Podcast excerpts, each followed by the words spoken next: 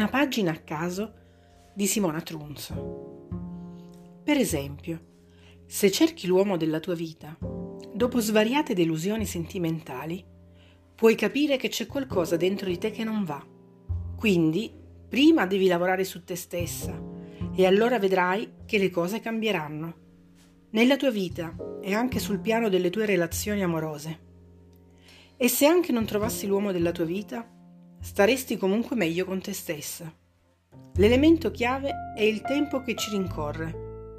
Vogliamo sempre manipolare il passato, il presente e forse anche il futuro, cercando di trarne un vantaggio, e invece dovremmo vivere intensamente solo il presente, annullando il passato e il futuro, negando perciò il concetto stesso del destino.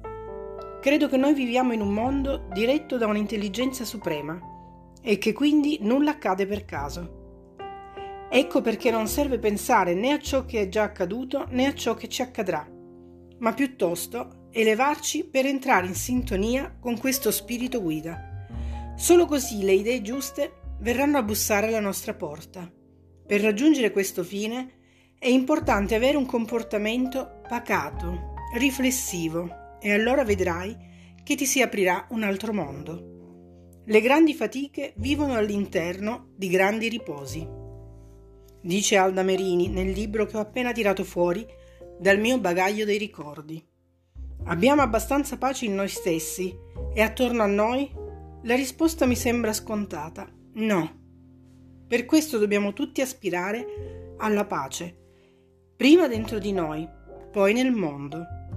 Ma la pace non si può raggiungere con un'azione continua, come se bastasse semplicemente fare. Essere positivi a volte può anche voler dire fermarsi a pensare, riflettere, ascoltare prima di parlare e di agire.